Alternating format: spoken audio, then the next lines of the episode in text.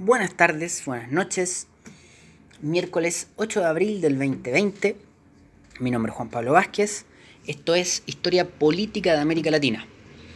Equipo, nos hemos reunido ya varias veces durante varios miércoles seguidos a través de este método.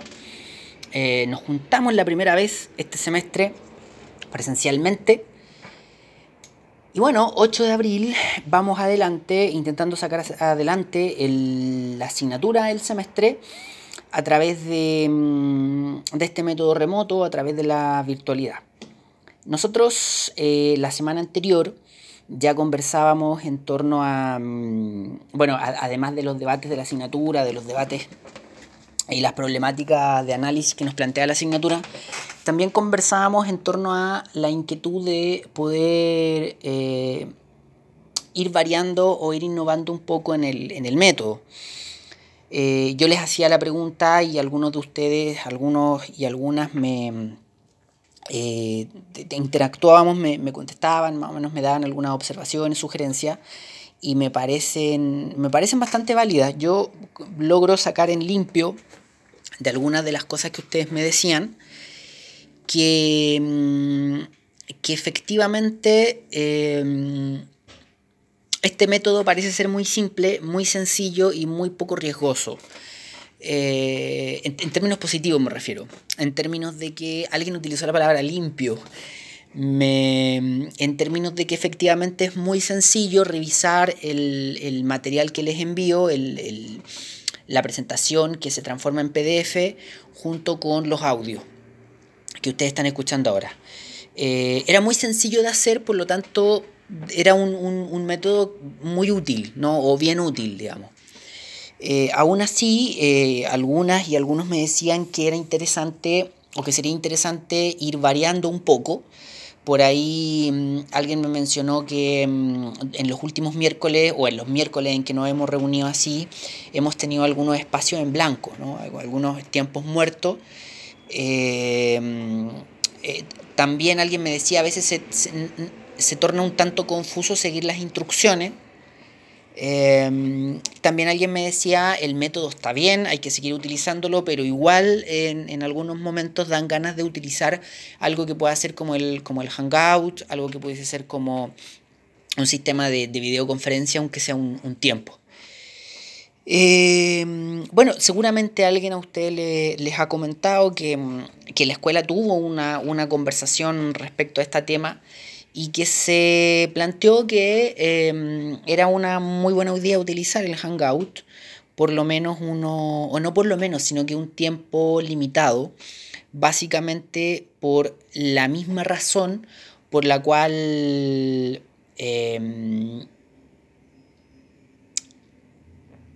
el sistema está teniendo problemas en la gran mayoría de las universidades en Chile, tal vez en todas. Y es por lo que ustedes ya saben y por lo que justamente algunos me comentaban en la semana anterior. Y es lo difícil de hacer una clase completa en simultáneo, porque no todo el mundo tiene el mismo acceso al internet, en términos del internet en sí mismo, tanto como en términos del tiempo, como en términos del espacio, como en términos de varias cosas. Entonces, claro, se hacía un poco compleja la utilización de un sistema así.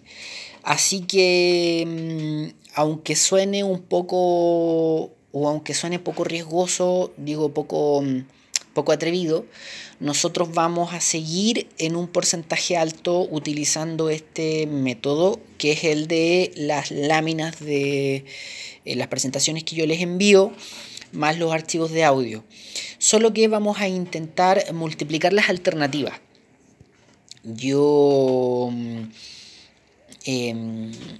Vamos a intentar multiplicar las alternativas y también vamos a intentar utilizar el Hangout. Así que, que sirva el Hangout tal vez no para cuestiones que se vayan a evaluar o para cuestiones tan decisivas, pero podría ser para abrir la asignatura o para tener algún momento de discusión o de debate, de intercambio de ideas. Pero bueno, en el grueso de nuestro trabajo vamos a desarrollarlo así, de esta manera, como lo hemos venido haciendo, pese a mis aprensiones en torno a lo tedioso que pudiese ser. Es necesario desde mi parte, no desde ustedes, me refiero yo, necesito organizarme un poco mejor, necesito coordinar mejor la presentación que les envío con, por ejemplo, las preguntas que les voy haciendo a través del Google Classroom. A partir de lo que alguien me decía, ¿no? De que en algunos momentos las instrucciones pueden ser un poco confusas, y también está esta observación de que hay momentos en que algunos terminan, por ejemplo, de contestar las preguntas, o terminan de hacer la actividad específica que se está desarrollando en algún momento, y quedan varios minutos sin, digamos, como con tiempo muerto. Entonces, yo en ese sentido les pediría por favor un poco de paciencia en términos de ir como apretujándolo yo, ¿no? A eso me refiero, organizándome mejor y apretujando, digamos, estas tuercas para que la máquina funcione bien y no funcione así como a tropezones. Así que les pido un poco de paciencia también con eso, porque también ha sido complejo adecuarse a aquello, ¿no? No es una cuestión tan difícil, pero sí es complejo, sobre todo cuando uno nota que está demasiado tiempo en los medios, más que en el fondo del asunto. Bueno, eso, vamos adelante con lo nuestro. Nosotros... Bueno, primero una última observación en cuanto al método. Hoy día vamos a probar una cosa que no habíamos hecho anteriormente, y es que yo todas las semanas les envío o les he enviado varios audios cortos, varios audios de 10 minutos o de 15 minutos. La idea es que sean varios audios que ronden los 10 minutos para no extenderse tanto, en función de que los audios no queden tan pesados para subirlos ni queden tan pesados para descargarlos. Ahora vamos a hacerlo de otra manera. Voy a intentar hacer y enviar un solo audio, cosa que podamos definir qué es mejor, si varios audios de 10 minutos o un solo audio más largo, que tal vez más lento de subir al sistema y después más lento de bajar, pero que pueda ser más manipulable. Así que... este va a ser nuestro plan piloto, en términos de que va a ser nuestro primer audio, no sé si extenso, pero más largo que los anteriores, ¿ya? Así que bueno, vamos adelante. La idea es que si ustedes ya están escuchando este audio es porque seguramente también ya les apareció a través de las preguntas que dejo en el Google Classroom alguna suerte de retroalimentación de la semana anterior. Entonces no hay... En este momento no tenemos, o en este audio no tenemos tanta responsabilidad de abordar lo que vimos la semana anterior, porque ya lo habremos comentado a través de esas preguntas. De esas preguntas y respuestas. Pero la semana anterior nosotros tratábamos de ubicar históricamente el proceso de la... Digo, seguíamos con esto de la primera unidad, con este orden oligárquico que se construye a través del siglo XIX en América Latina, que cuando empieza a llegar a fines del siglo XIX y empezamos a acercarnos al siglo XX y el siglo XX empieza a caminar, este orden oligárquico también empieza a hacer crack, ¿no? Empieza a fracturarse, empieza a resquebrajarse y empieza a vivirse una crisis del orden oligárquico, ¿no? Y América Latina empieza a sufrir algunas transformaciones, algunos cambios. Hemos estado discutiendo en torno a ese elemento, al surgimiento de actores políticos, al surgimiento, a las modificaciones, a las transformaciones sociales, a las transformaciones profundas, etc. Hemos estado discutiendo en torno a ese tema e intentamos que la Revolución Mexicana no quedara como un hecho aislado, sino que la semana anterior, esa era la idea, más que profundizar en hechos y antecedentes específicos de la Revolución Mexicana. La semana pasada lo que hacíamos con la Revolución Mexicana era contextualizarla históricamente, es decir, establecerla en ese punto, donde además lo hace muy bien el programa, no lo hace mal. Cuando el programa nos dice la revolución como algo así como otra vía de construcción de ciudadanía o la revolución como otra manera de reclamar ciudadanía, podría uno no estar tan de acuerdo en los conceptos que se utilizan, pero básicamente se está intentando contextualizar históricamente, ¿no? Ese orden oligárquico que está enquistado en América Latina, que está entrando en crisis, una de las salidas que tiene va a ser justamente los procesos revolucionarios. Y en el caso de América Latina, el proceso revolucionario va a ser la Revolución Mexicana, ¿no? La Revolución Mexicana no viene porque sí nomás, sino que viene porque está en ese contexto, ¿no? Un sistema político, un sistema social, todo un orden de muchas décadas que se ha construido, que está entrando en crisis, y eso estalla a través de un proceso revolucionario. Y América Latina va a ensayar distintas formas de responder a esa crisis, ¿no? Distintas formas de canalizar esa crisis. Y uno es la Revolución Mexicana.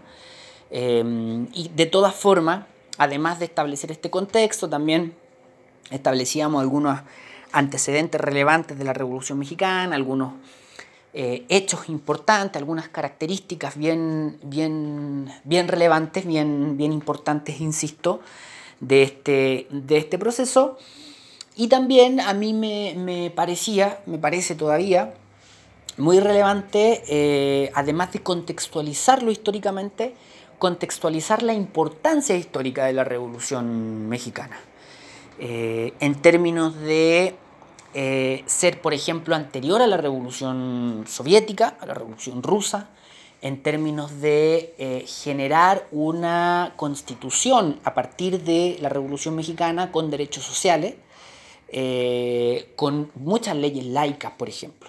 Entonces, la Revolución Mexicana además se anticipa a un montón de hechos históricos que son referenciales a nivel global, pero que la Revolución Mexicana hizo que los tuviésemos ahí, al ladito, y que todavía están ahí para estudiarlos, todavía están ahí para entenderlos y para seguir valorando históricamente, porque es algo que se debe hacer también, es una responsabilidad ahí con el continente. Así que discutíamos en torno a ese tema, abríamos la segunda unidad a partir de este fenómeno político, social, histórico tan relevante que es la Revolución Mexicana. Entonces ahora yo les propongo que más que detenernos en la Revolución Mexicana, sigamos avanzando en nuestra segunda unidad, ¿ya? Vámonos, por favor, les pido que abran su presentación en PDF. Les pido que tomen sus apuntes ¿Sus apuntes de qué? Sus apuntes de el texto que el día viernes les pedía que revisaran. Y eso también responde a una observación que me hacían algunos de ustedes,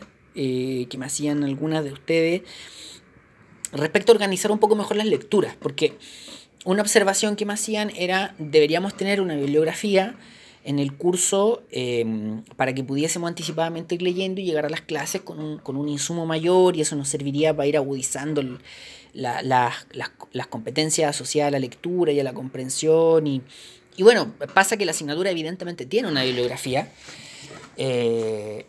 La planificación de la asignatura está, y en esa planificación en cada clase hay una bibliografía. De hecho, los artículos que nosotros tenemos que leer, que se evalúan a través de exposiciones, son parte de esa bibliografía, y hay una bibliografía, digamos, obligatoria, etc.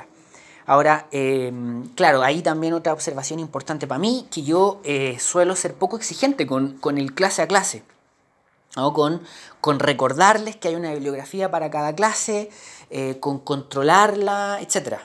Eso yo suelo suplirlo con las exposiciones que hacemos, que son de los artículos, ¿no? Y eso es básicamente no porque yo tenga un método tan, o sea, tan digamos, tan hippie para hacer las clases, sino que tiene que ver con que yo sé que tenemos todos poco tiempo, ¿no? Entiendo también la situación especial de estudiar en vespertino, que en un porcentaje muy alto son personas que trabajan, que tienen su familia y que además estudian. Entonces sale difícil hacer un seguimiento tan metódico de las lecturas semanales. Así que con los artículos más o menos lo suplimos. Como los artículos se exponen, si bien no todo el mundo lee los artículos, sí todo el mundo, si es que va a clase, tiene por lo menos un debate en torno al artículo, una exposición en torno al artículo y un debate en torno a los artículos que se seleccionan.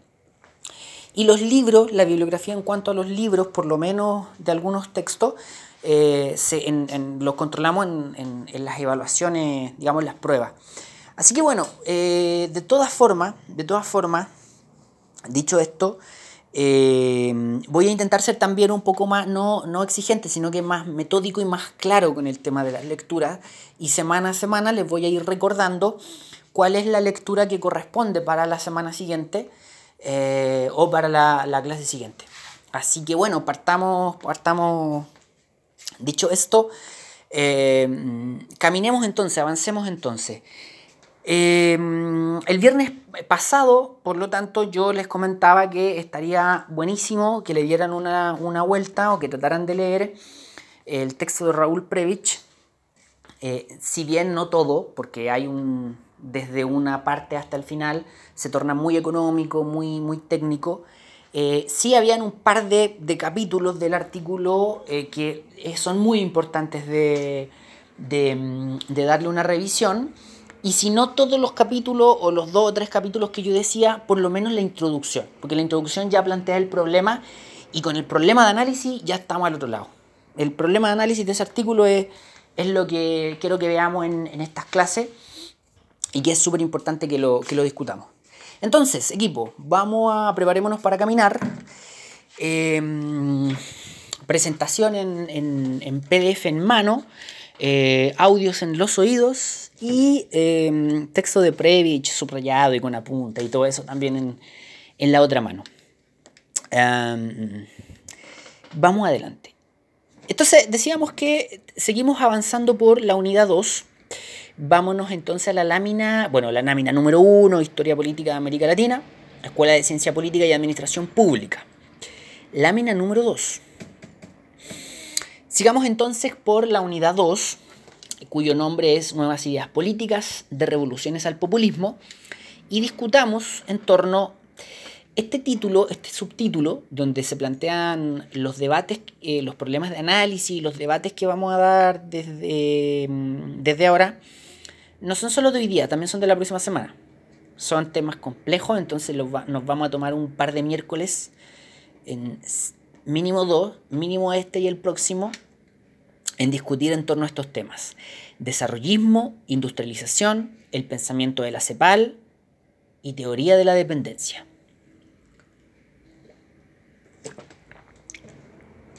Entonces, vámonos a la lámina número 3.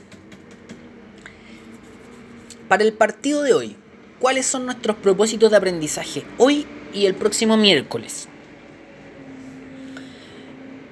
Reconocer los debates en torno al desarrollo de mediados del siglo XX. Reconocer las principales perspectivas en debate en torno al desarrollo y el subdesarrollo en América Latina a mediados del siglo XX.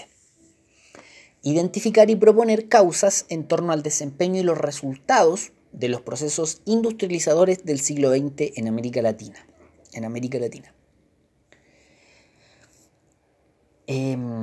Este tercer propósito de aprendizaje lo vamos a tomar más desde el próximo miércoles. Yo no creo que hoy día avancemos tanto como para llegar a las causas en torno a los desempeños y los resultados.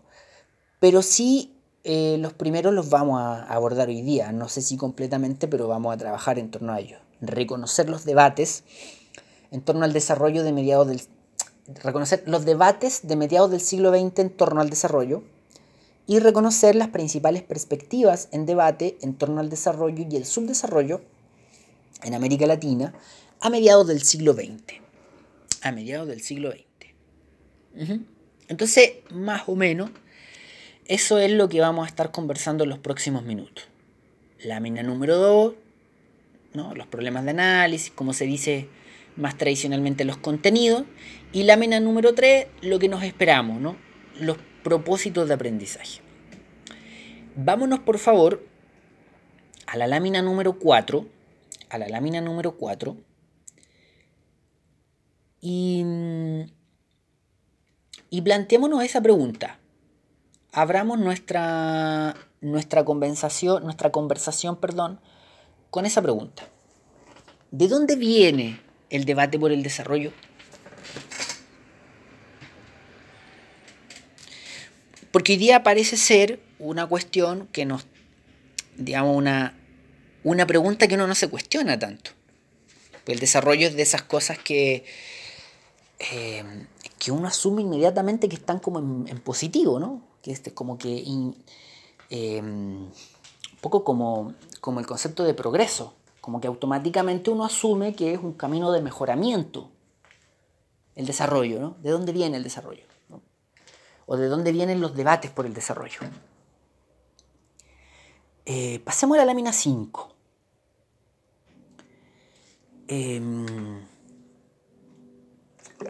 Claro, en este punto deberíamos también preguntarnos qué es el desarrollo, ¿no?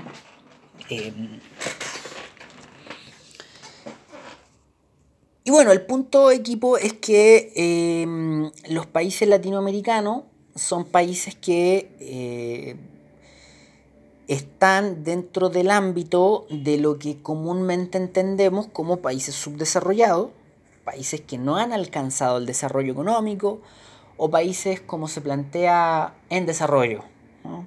También se plantea esta noción del tercer mundo. Yo me refiero generalmente utilizo el concepto de periferia.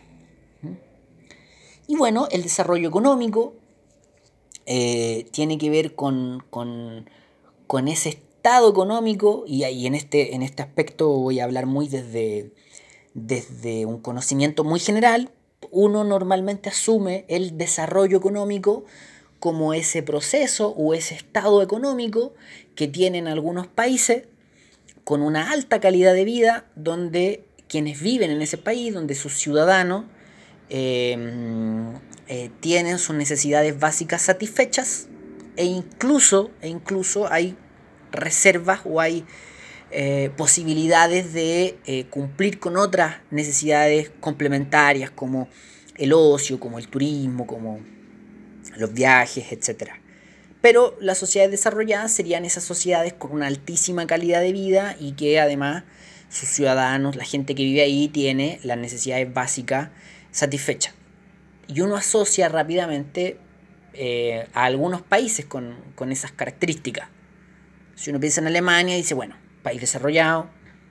Si uno piensa en los países nórdicos, país desarrollado. Si uno piensa en Europa Occidental, desarrollado. En América, si uno piensa en Canadá, si uno piensa en Estados Unidos, con todo lo particular y lo extraño que es Estados Unidos, uno automáticamente piensa que es gente con una alta calidad de vida y bueno, en fin, en relación por lo menos a nosotros los latinoamericanos y a los países que no estamos en ese estado, ¿no? En este tema del desarrollo. Partamos de la base, partamos de la suposición, porque el programa sí lo plantea, que en América Latina se dio un fuerte debate en torno al desarrollo a mediados del siglo XX. Y la verdad es que ese es un debate que no ha parado nunca. O sea, generalmente se está hablando del desarrollo. Y como que cada uno tiene su fórmula para el desarrollo, ¿no? Entonces, da la impresión de que el debate no se ha acabado. Bueno, pero vamos más hacia lo nuestro, porque si no nos vamos a gastar mucho tiempo y nos vamos a enredar mucho. El punto es que en América Latina, durante varias décadas, en torno a mediados del siglo XX, incluso antes de la primera, me refiero en la primera mitad del siglo XX, se dio un fuerte debate en torno al desarrollo y se generaron perspectivas propias en torno a cómo conseguir el desarrollo para América Latina, ¿no? Cómo podían desarrollarse los países latinoamericanos. Nosotros vamos a hablar de esto, vamos a discutir estos temas, como habíamos dicho, durante las próximas clases, ¿verdad? Ahora, planteémonos esta pregunta. Vámonos a la lámina 5 y más allá y planteémonos la pregunta que nos habíamos hecho. ¿De dónde viene el debate por el desarrollo? ¿No? ¿A quién se le ocurre debatir en torno al desarrollo? Que, ojo, parece algo muy obvio, ¿no? Si el desarrollo implica vivir en un país donde las personas que viven en ese país tienen las necesidades básicas resueltas, donde voy a vivir mejor, da la impresión de que está bueno debatir por el desarrollo y da la impresión de que está bueno intentar alcanzar el desarrollo. Porque uno que es chileno, uno que es latinoamericano, uno que vive en la periferia, le encantaría vivir con la calidad de vida y las condiciones de vida que se viven en los países desarrollados, ¿no? ¿A quién no? Digamos, en un país tan helado en el invierno como Chile estaría re bueno tener que todos tuviéramos las condiciones materiales del invierno canadiense, ¿no? De, no sé, calefacción centralizada, etc. Un ejemplo tonto, pero que es parte de esto, ¿no? Un ejemplo, digo, muy cotidiano, pero que es parte de esto. Entonces, bueno, ¿de dónde viene el debate por el desarrollo? Y quiero plantear, como para que entremos en el tema, quiero plantear dos grandes fuentes del debate. Y ojo, aquí entramos ya en materia derecha. Dos grandes fuentes del debate por el desarrollo. Cuando uno se hace la pregunta, ¿de dónde viene el debate por el desarrollo? Pensemos en dos grandes fuentes de este debate. En primer lugar,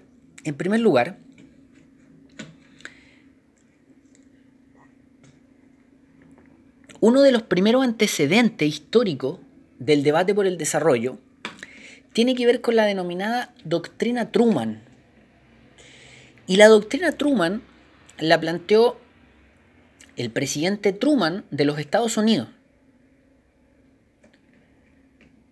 cuando en 1948 o 38, lo vamos a confirmar inmediatamente, ya me confundí en los años,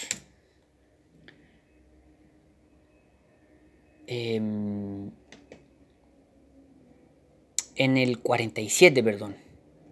En 1947 el presidente Truman asume su segundo periodo presidencial y en el discurso inaugural de su segundo periodo presidencial él va a decir que en el mundo existen algunos países con y ahí va a utilizar el concepto, con un nivel de desarrollo que son naciones industriales, ricas, con una alta calidad de vida y que alcanzaron determinado nivel de desarrollo. Y ahí él va a decir, pero hay otras naciones que están por debajo de ese nivel de desarrollo. Entonces él va en inglés, va a utilizar el underdesarrollo, se tradujo casi literalmente como el subdesarrollo, y va a decir, pero hay una cantidad enorme de naciones que viven por debajo de nuestro nivel de desarrollo, que son naciones con economías atrasadas, países con una baja calidad de vida, etc. Entonces el presidente de Estados Unidos, el que primero establece esa división.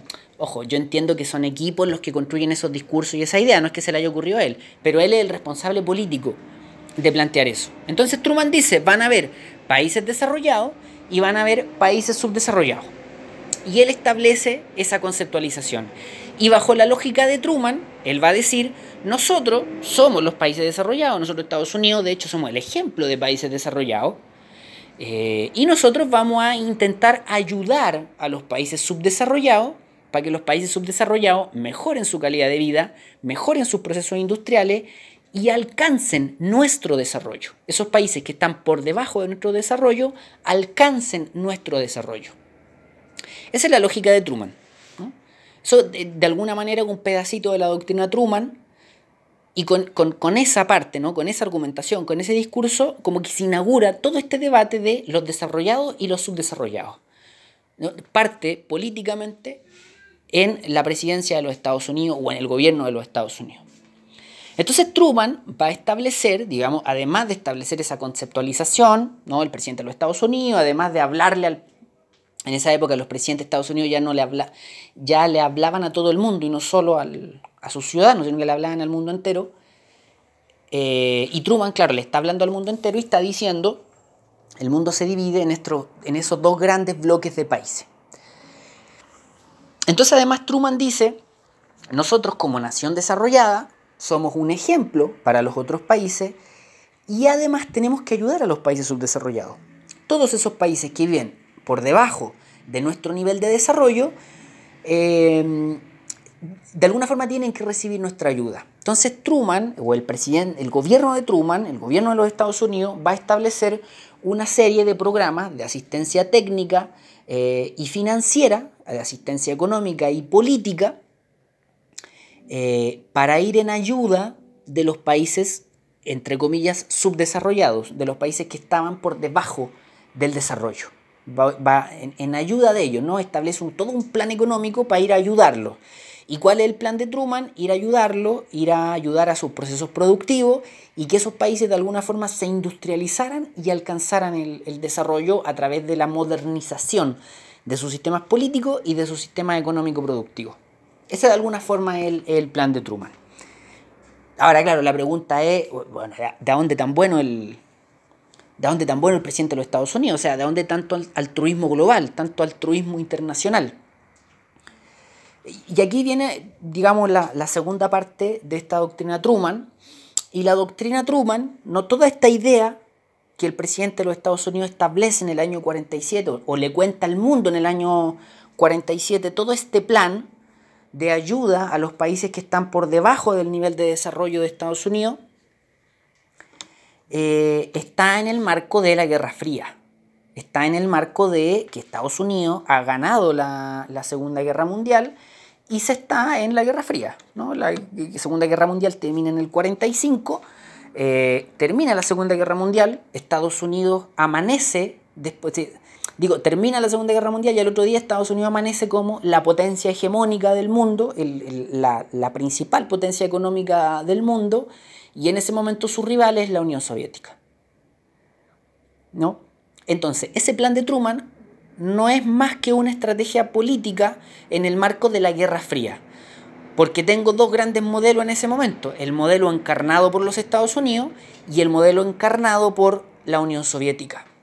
Entonces, Truman lo que está haciendo es hablarle a todos los países pobres del mundo, diciéndoles, nosotros somos el modelo, no ellos. Nosotros vamos a ir a ayudarles a ustedes, no ellos.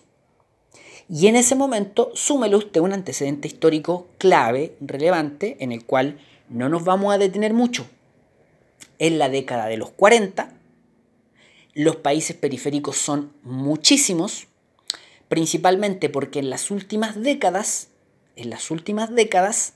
un montón de países que eran colonia de los países europeos se empiezan a independizar en las primeras décadas del siglo XX. Entonces, estoy en 1947, 20 años atrás tenía, no sé, la mitad de los países que tengo ahora.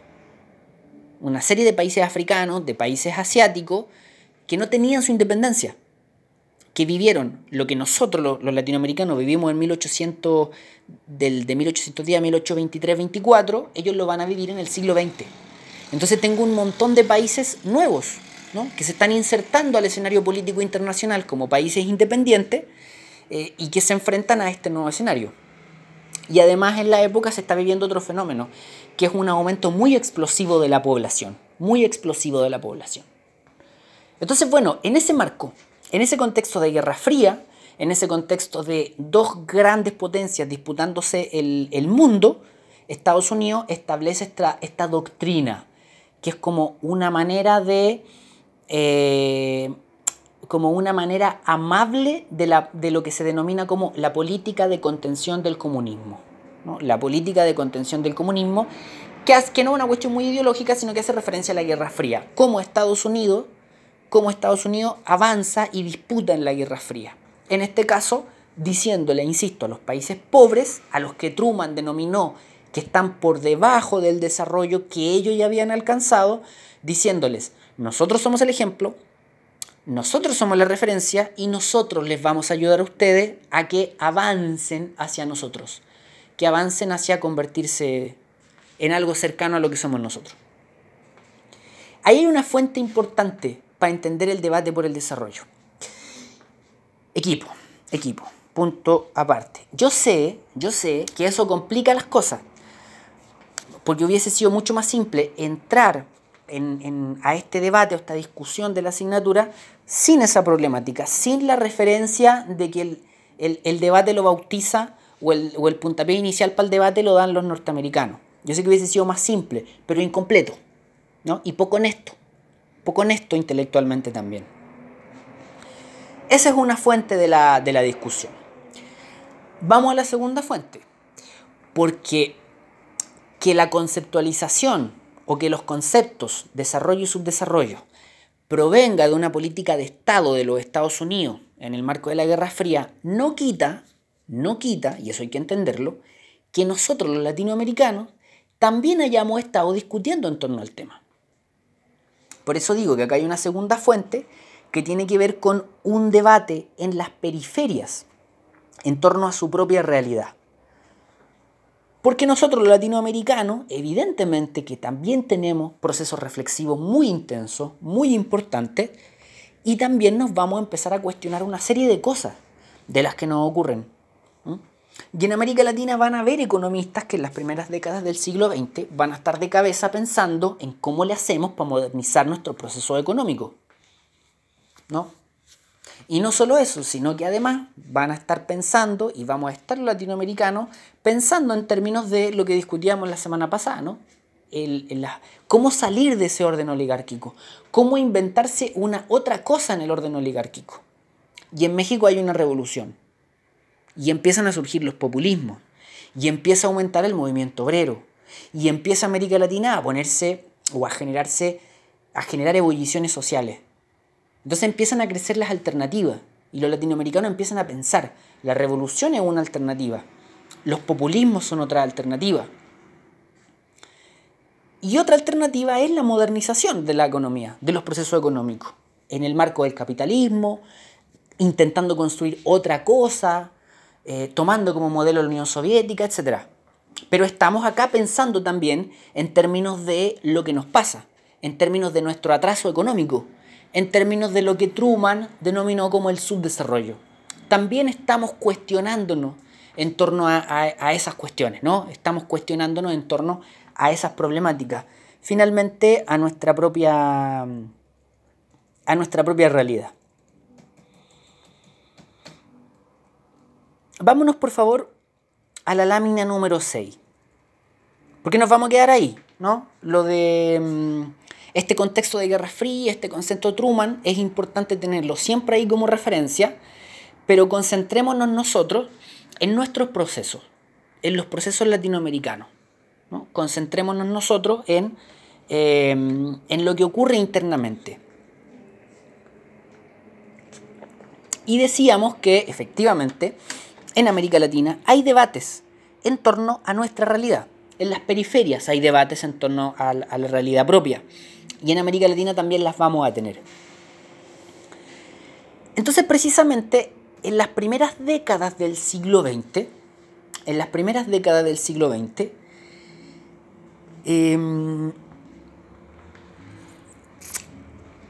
se da un fenómeno, bueno, este fenómeno que decíamos, ¿no? de latinoamericanos discutiendo y reflexionando en términos de estas problemáticas.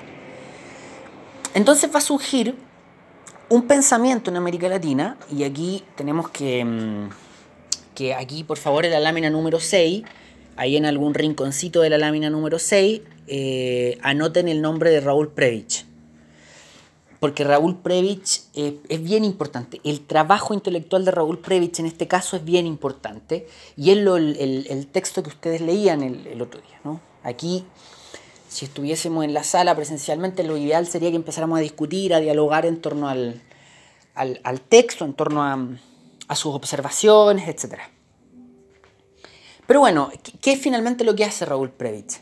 ¿Qué es lo que nos va a decir este economista? Bueno, Raúl Prebisch es un economista argentino que, bueno, vivió harto tiempo en Chile, pero un economista argentino.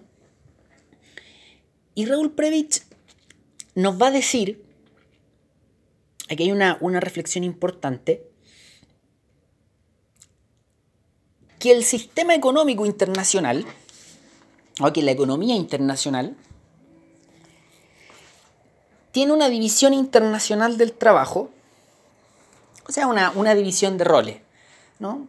Piensen no en economías nacionales, no piensen en la economía de Chile, en la economía de, qué sé yo, de Bolivia, de Paraguay, no, piensen en la economía mundial.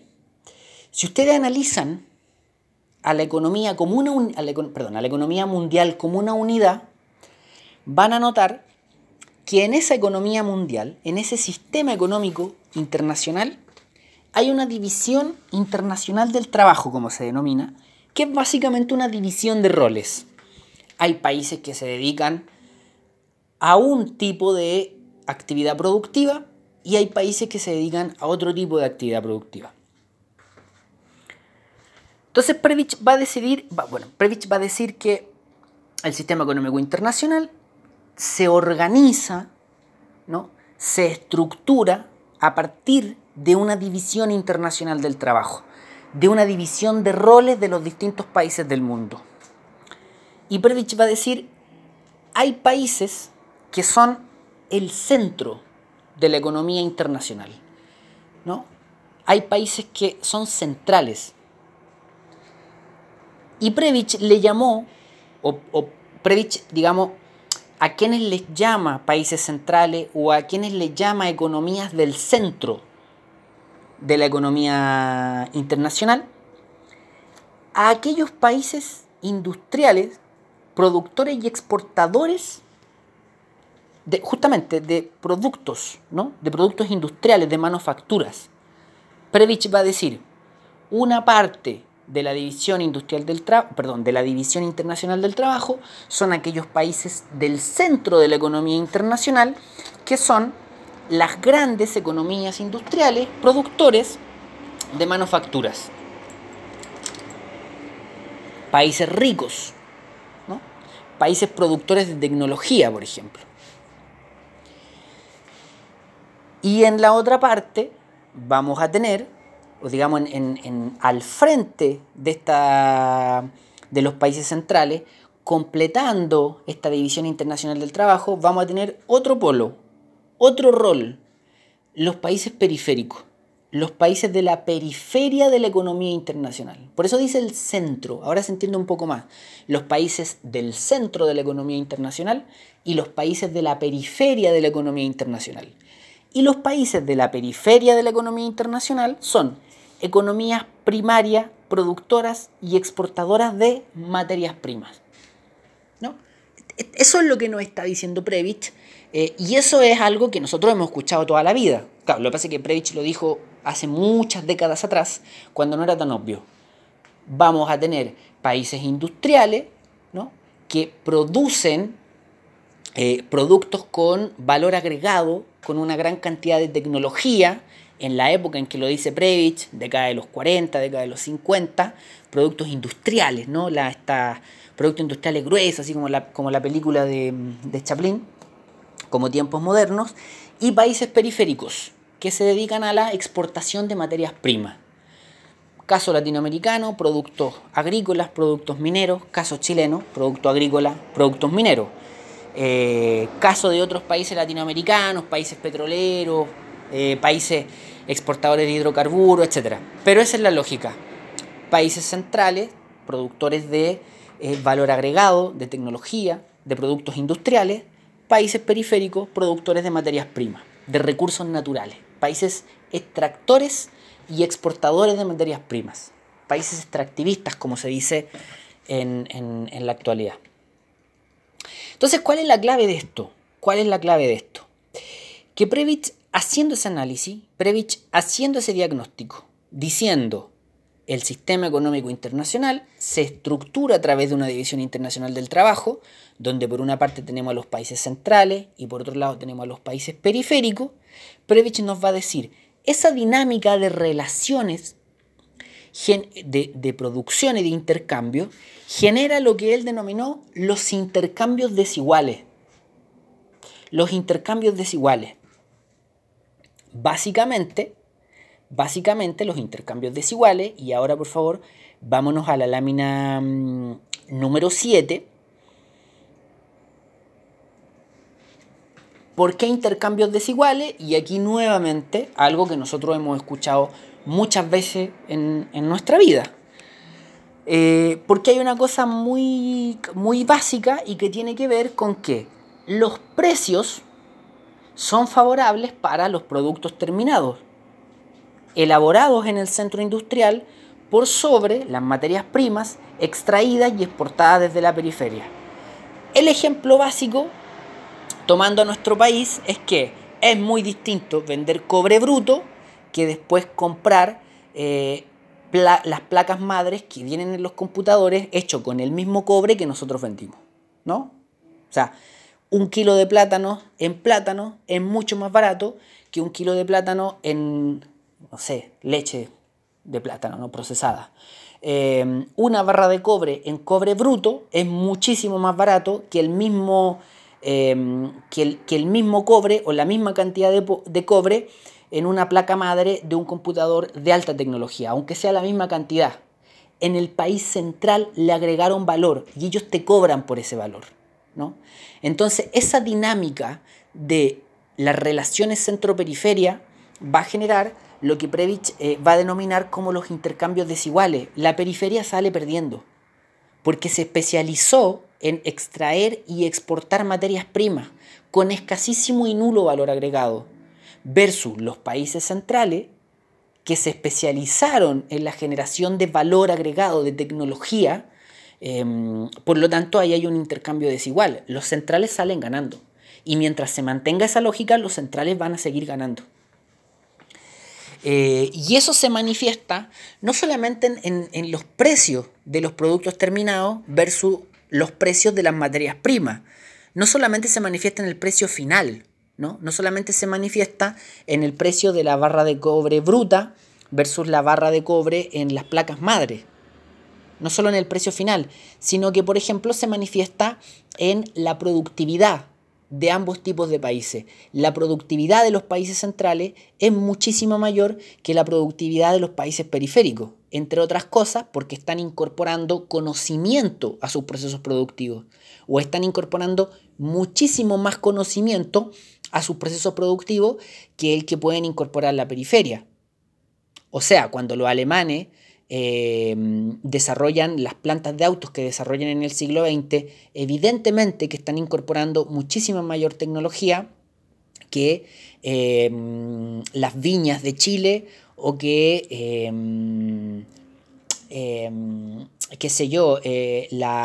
los sistemas de extracción de minerales que hay en el norte de Chile. De hecho, el ejemplo es clarito, ¿no? El ejemplo es clarito. A nosotros los chilenos nos acostumbramos, nos pasaron palas para que hiciéramos hoyos, sacáramos salitre y vendiéramos el salitre, y a los alemanes les dieron conocimiento y en poco tiempo algún científico alemán juntó diferentes elementos químicos, creó el salitre sintético y eso terminó por hacer que se cayera al suelo la, entre comillas, industria chilena o la actividad chilena de la exportación de salitre.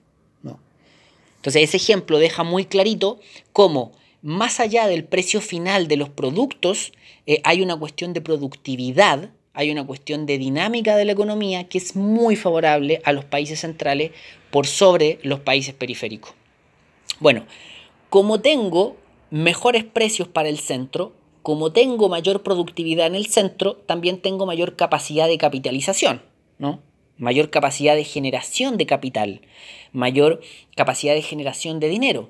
Como tengo todo eso, también tengo una mayor capacidad de acumulación y generación de progreso técnico. O sea, tengo más recursos, tengo más herramientas, tengo más capacidad de invertir en conocimiento y de aplicar conocimiento.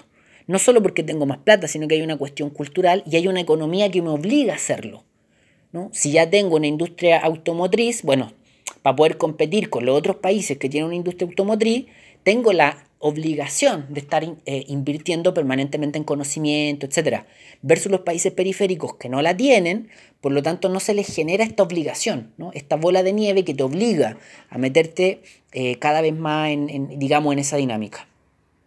Como tengo en los países centrales mejores precios, mejor productividad, mejor capacidad de capitalización, mejor acumulación y generación de progreso técnico, también tengo una mayor calidad de vida de las masas de población. Y ese aspecto seguramente es el aspecto más notorio.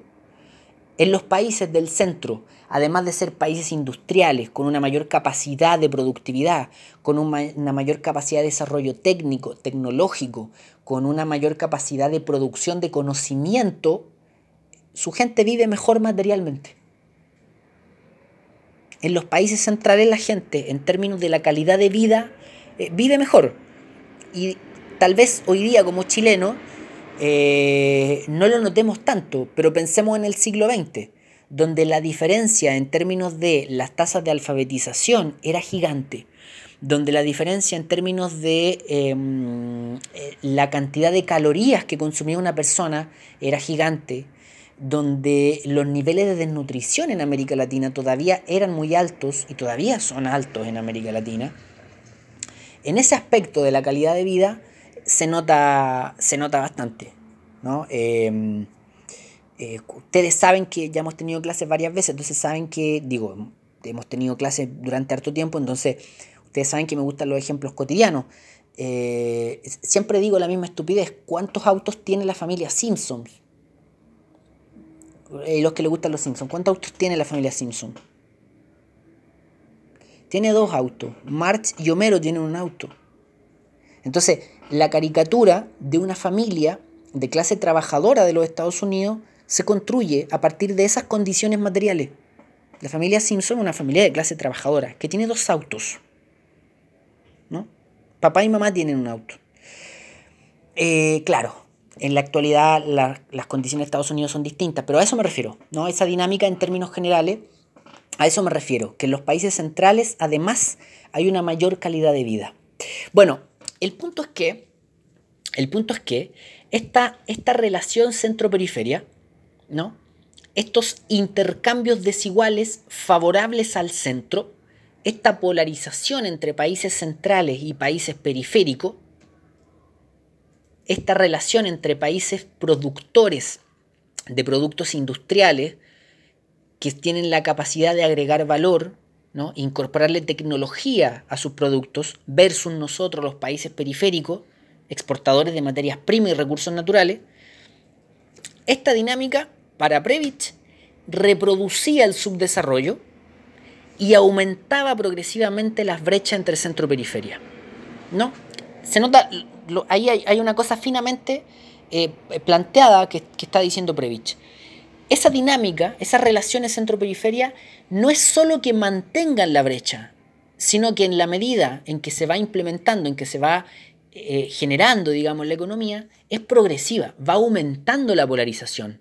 Los países centrales se hacen más ricos y los países periféricos se mantienen y consolidan su posición de periférico. Se hacen más pobres.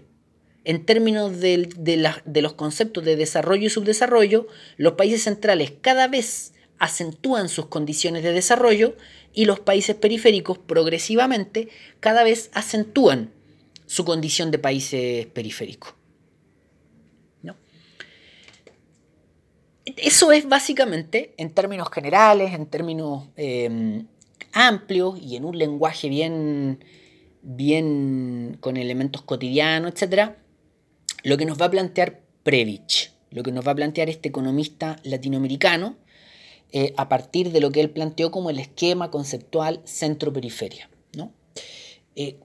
Me encantaría saber si es que esto que está quedando relativamente claro, se entiende, se sigue la idea.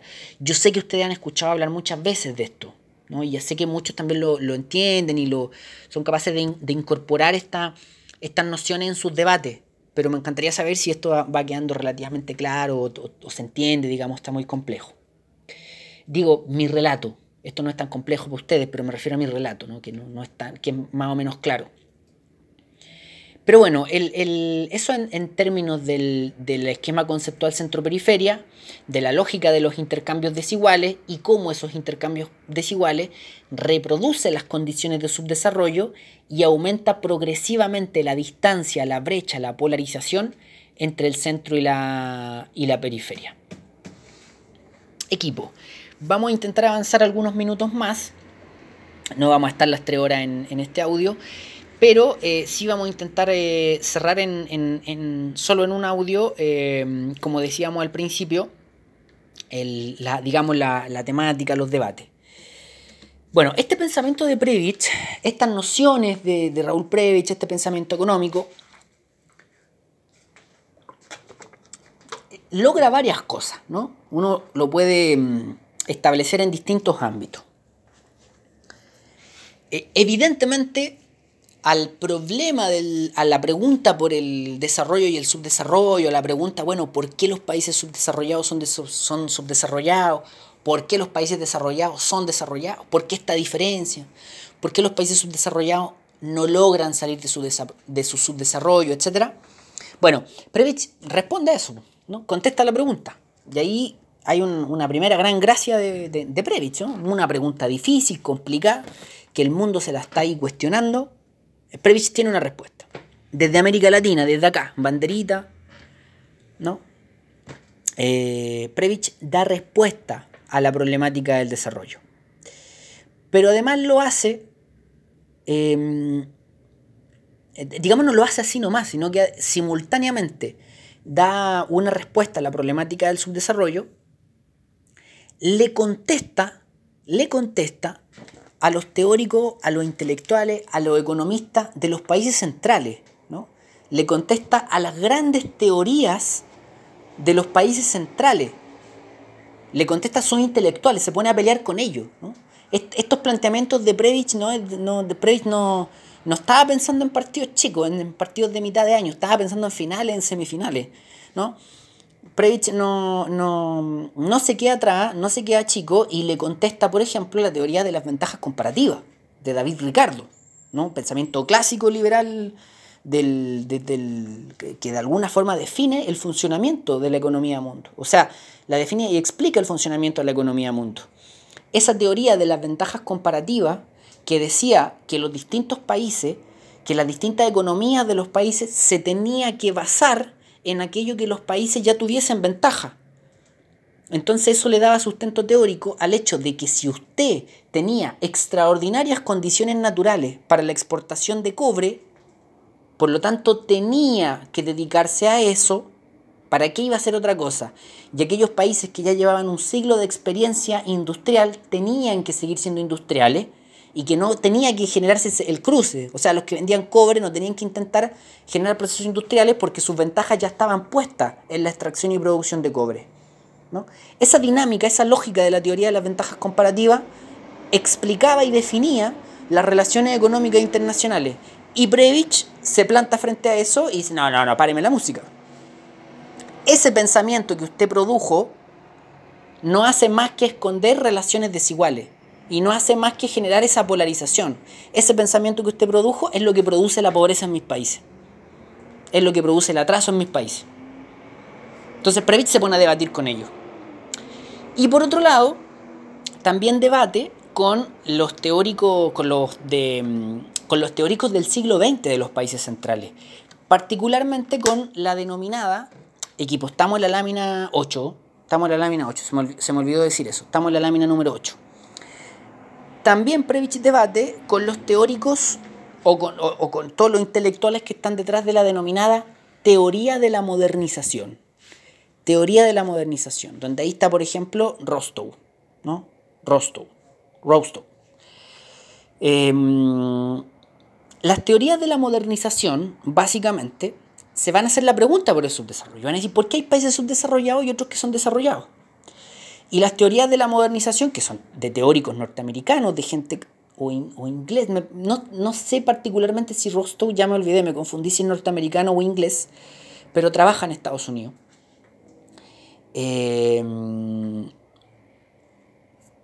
Bueno, Rostow nos va a decir que va a hablar que los procesos económicos se desarrollan a través de lo que él denomina como la modernización, ¿no? Y que hay diferentes etapas en los procesos económicos. Y establece 5 etapas. La etapa final es la etapa del desarrollo, donde está Estados Unidos, por ejemplo, o donde no está Estados Unidos como, por ejemplo, sino que Estados Unidos es el ejemplo paradigmático en la época, década de los 50, década de los 40. Estados Unidos es el ejemplo paradigmático, va a decir, de la última etapa del desarrollo. ¿no? Y él va a decir, y los países van pasando por diferentes etapas.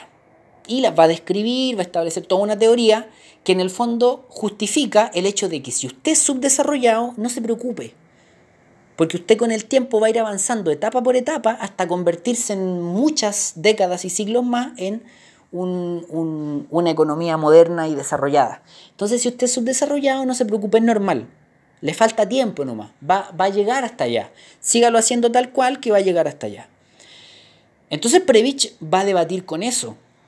Y Prebisch va a decir, no, paremos. El subdesarrollo no es una etapa normal en el camino al desarrollo. Y nuestras economías ahora no se parecen a las economías de ustedes hace 200 años atrás. El subdesarrollo es una anormalidad. El subdesarrollo se explica en las relaciones centro-periferia. El subdesarrollo se explica a partir de aquellos intercambios desiguales.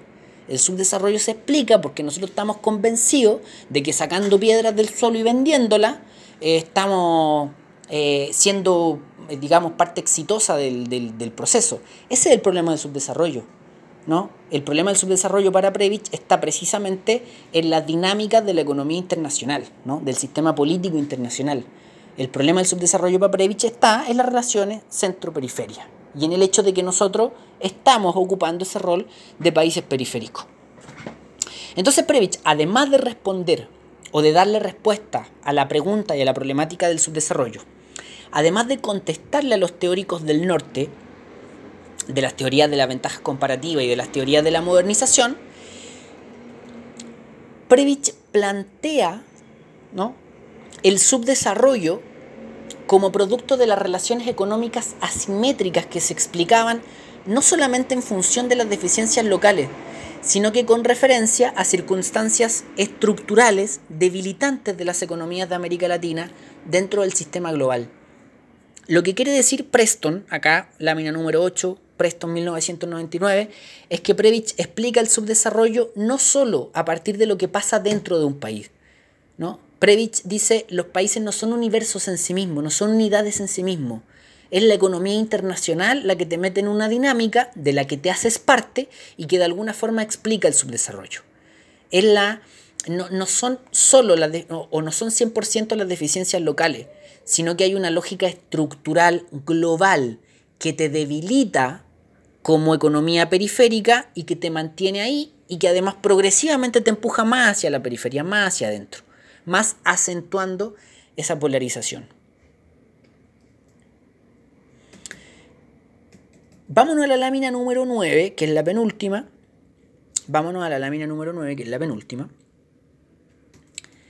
Porque aquí hay un antecedente importante. Acá no seguimos, digamos, explicando o debatiendo en torno a estos conceptos, sino que aquí hay una institución que se hace muy importante y de la cual uno de ustedes tiene su propia ventaja comparativa.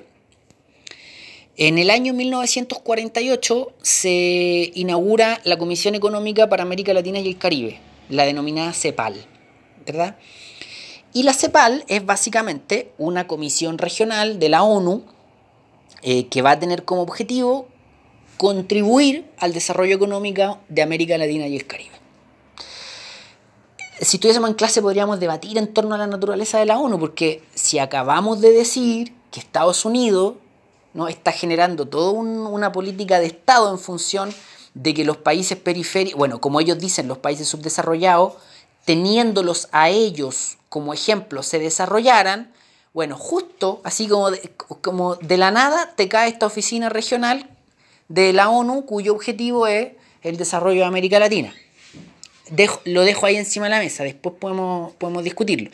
El punto es que esta Comisión Económica para América Latina y el Caribe empieza a funcionar en América Latina y sus grandes objetivos son la modernización económica y productiva de los países latinoamericanos, la evolución del proceso productivo nacional y evidentemente el desarrollo económico de América Latina, ¿ya?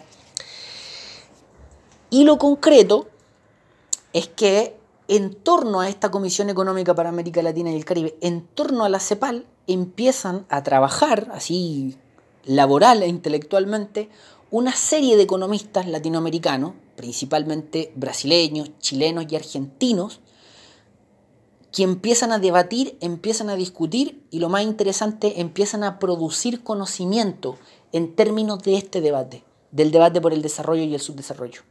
Y desarrollan un trabajo que es súper importante y trascendental en ese aspecto. Es gente que está en función de debatir y de discutir en torno al desarrollo latinoamericano. Es bien interesante y aquí, bueno, en la lámina 9, si ustedes la ven, van a encontrar una serie de nombres que son bien relevantes. Cuando uno reconstruye la historia del pensamiento latinoamericano, de gente que, de intelectuales importantes, aquí hay varios de ellos. Estos que están acá ocupan un lugar importante, ¿no? Bueno, el mismo Prebisch. Prebisch va a ser durante años secretario ejecutivo de la CEPAL, algo así como el jefe de los economistas de la CEPAL.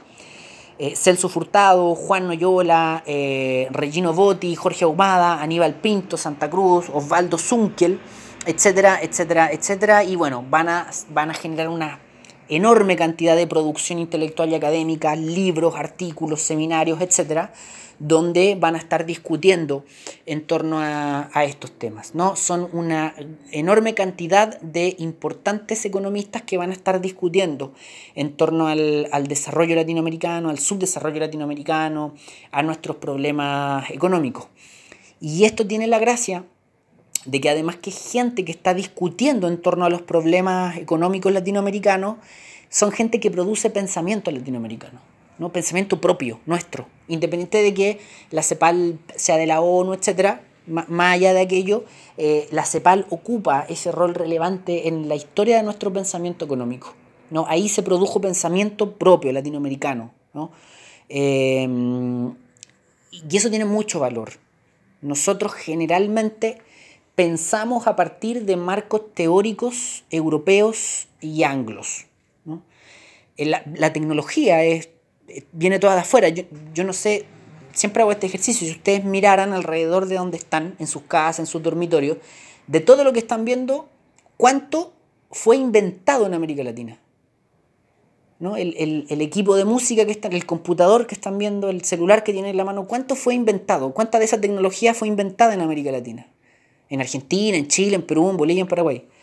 Entonces, que se haya generado un proceso de producción de conocimiento en las ciencias sociales y humanas, es muy valioso. Y es pensamiento que además fue trascendente. El concepto centro-periferia, así como lo planteó Prebisch, es un concepto, un esquema que va a ser utilizado en muchos lugares del mundo, principalmente en otros lugares de las periferias, pero también en lugares del centro. También en lugares del centro hay escuelas económicas, escuelas de pensamiento, teóricos norteamericanos que van a incorporar en su pensamiento el pensamiento, como se dice, Prebisch-Cepal, el concepto y la noción de centro y periferia, porque hasta el día de hoy son categorías que se utilizan y que fueron producidas y pensadas acá en Latinoamérica, y ese es un gran valor para nosotros. Y la CEPAL ocupó esa posición de ser el cobijo institucional y de infraestructura que permitió que aquello ocurriera. Y ese, insisto, es un valor importante. Y como ustedes saben muy bien, además la CEPAL tiene su sede central acá en Santiago, así que también ahí hay una biblioteca, unos museos ahí enteros, museos metafóricamente, ¿no? Una biblioteca entera, para visitar y para revisar y etcétera. Bueno, el pensamiento, este esquema conceptual centro-periferia, para ir cerrando, ya que tiene que ver con, aparte ya con nuestro curso, ¿no? Con todo lo valioso que es recordar y revisar el pensamiento Prebisch-Cepal, es que tiene que ver eso con nosotros, ¿no? Con nuestro curso, con nuestra asignatura en particular. El esquema conceptual centro-periferia, el pensamiento Prebisch-Cepal, como se llamó, sino que termina siendo o es algo así como la piedra angular de lo que en América Latina después se va a conocer como el desarrollismo o el estructuralismo latinoamericano. Es decir, con ese marco teórico, con esas bases conceptuales, con ese punto de partida, en América Latina se desarrolla todo un pensamiento que es principalmente utilizado tanto en las teorías de relaciones internacionales como en la política económica internacional, todo un pensamiento en torno a la problemática del desarrollo.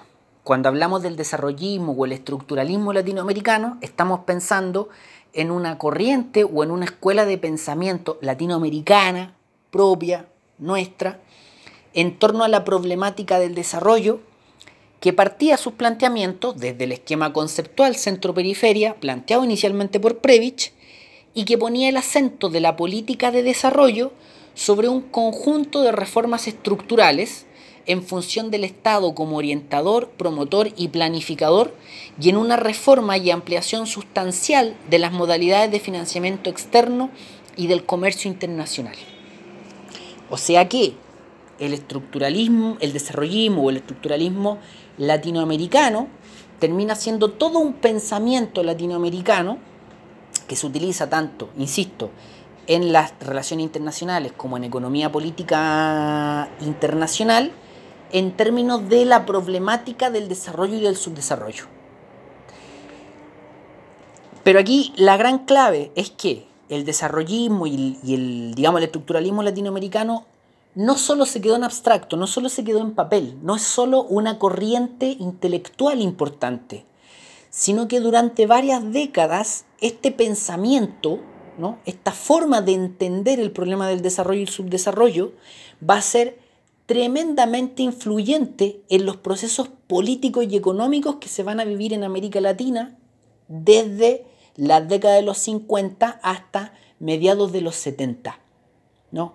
En América Latina, esta corriente, esta escuela de pensamiento va a ser influyente y los distintos países de América Latina van a implementar una serie de reformas estructurales en función de alcanzar el desarrollo y bajo estas lógicas que se planteaba desde el desarrollismo o desde la escuela de pensamiento del estructuralismo latinoamericano, ¿no? No sé si se entiende lo que estoy intentando decir, ¿no? Que este pensamiento no solo se quedó en una cuestión académica, sino que efectivamente en América Latina, basados en este pensamiento, se generaron una serie de políticas concretas para alcanzar el desarrollo.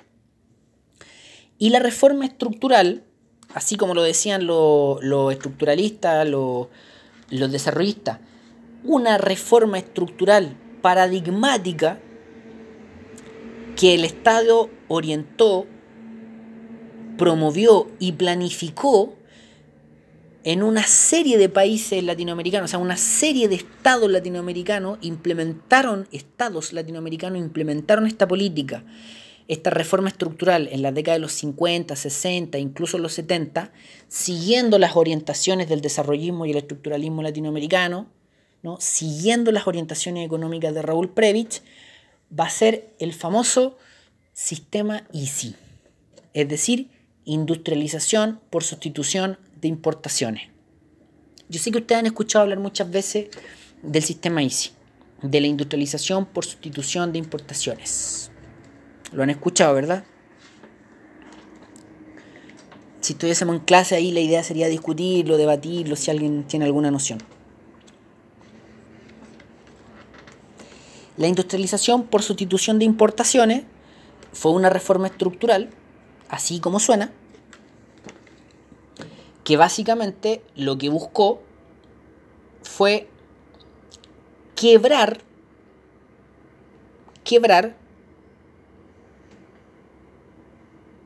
esa división internacional del trabajo que había planteado Prebisch, quebrar esa lógica de intercambios desiguales que había planteado Prebisch, ¿no?